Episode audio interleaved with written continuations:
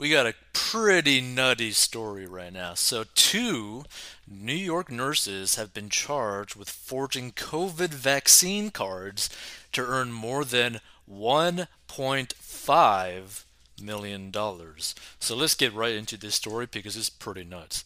It was crazy. They like they literally had like basically a little notebook where they actually had like a ledger of how much money they made which is so crazy. So, two nurses on New York's Long Island are being charged with forging COVID 19 vaccination cards and entering the fake jabs in the state's database, a scam that allegedly raked in more than $1.5 million.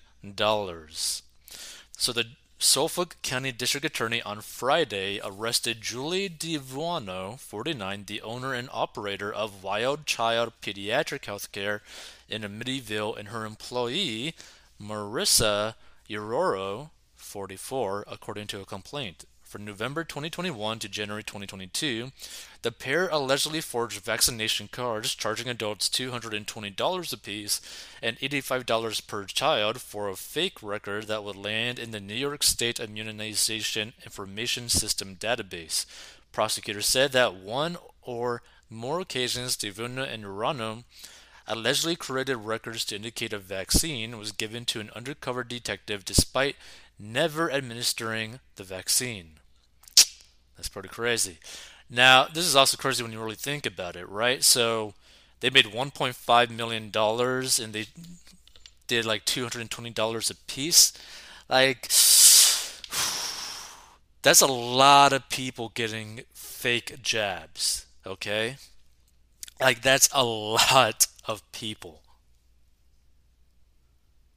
So forging COVID-19 vaccination cards and entering false information into the New York State database used to track vaccination records puts the health and well being of others at risk and undermines efforts to slow the spread of the COVID 19 virus, Special Agent Scott Lampert said in a statement announcing the charges. Now, here's the thing that you also got to understand too. When you create a system, right, when you're basically mandating people to give vaccines, you are literally creating an underbelly, right, of criminal activity for profit by like skirting it, right? It's the same thing that happened with the prohibition. It's the same thing with people dealing with you know like marijuana or like any other sort of drug, right? When you basically make something illegal, right? People are going to find a way to get it or not get it in this case, and they're willing to spend a good amount of money to do it, right? And I wouldn't be surprised that there would be people like in New York or California, right, that are having to face these like mandates because they're getting crazier and crazier. That there wouldn't be some people in those areas that have the money to basically be like, you know what? I'm willing to get a fake vaccine card and I'll give you a grand or five grand or ten grand right? There's going to be people out there that are going to be willing to pay something like that to kind of like skirt the rules in those areas, right? And it's the same thing, like I said, with prohibition. There's going to be people willing to spend more money just so that they could have what they shouldn't have or something like that. So people got to understand anytime you like try to force something, right? There's going to be an underbelly of the exact opposite. Like you basically created an industry that never existed before by creating some sort of mandate. Like, look, I wouldn't even be surprised that like a lot of their uh, customers were probably even doctors or something like that. So during a search of DeVuono's home, officials said officers seized roughly nine hundred thousand dollars that's crazy. Like, imagine if you had like $900,000 cash just in your house. So, they also allegedly found a ledger documenting profits from the scheme in excess of $1.5 million. That is crazy, right? Absolutely crazy. So DeVuono's husband, Darren DeVuono, who's a New York Police Department officer, is being investigated by the department's Internal Affairs Bureau in terms of his possible involvement in his wife's alleged scheme.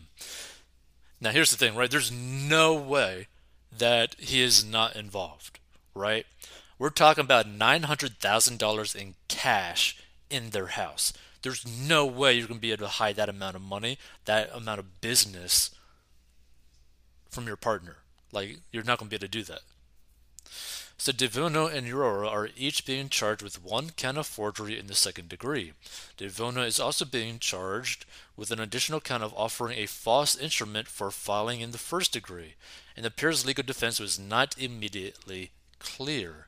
And just a month ago, New York Governor Kathy Hochul signed a bill into law criminalizing fake COVID 19 vaccination cards. And again, this is the thing, right? anytime you basically make something like a requirement, like, look, this is the same thing with people who have no ID, right? So, for example, if someone like lost their driver's license due to maybe you know they driving under the influence or all that kind of stuff right well guess what they're probably going to find a way to pay for a fake driver's license right so that they could have something that looks believable. Same thing with a passport. There are people who are not allowed to have passports or should not have passports, and they are probably willing to pay someone in the underbelly to get a fake passport, right? So that they could go travel to a different country. And like people just need to understand that like anytime you try to like legislate something in one way, or basically have requirements set up on something in one way, there is always going to be another side, and a lot of people don't want to talk about it, but it exists, right?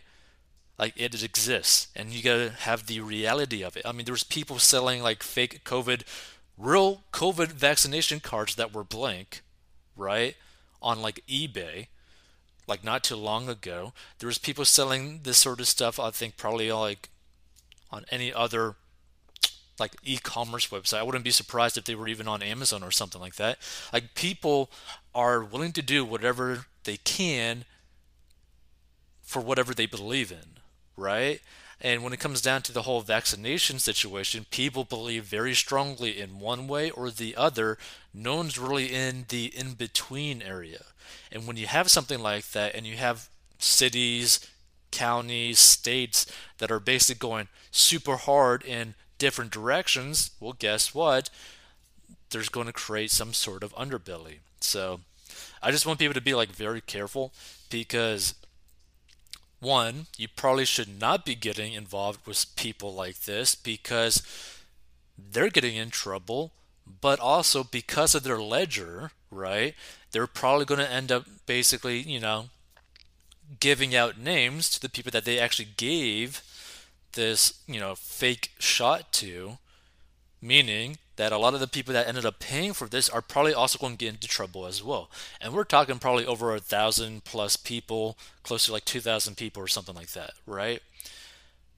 Like, this is going to be a lot of people that everyone that, like, you know, interacted with them thought that they were vaccinated, but they're not. But so there's probably like about 2,000 potential people that could just be going to jail for getting a fake, purposely fake, you know, vaccine card.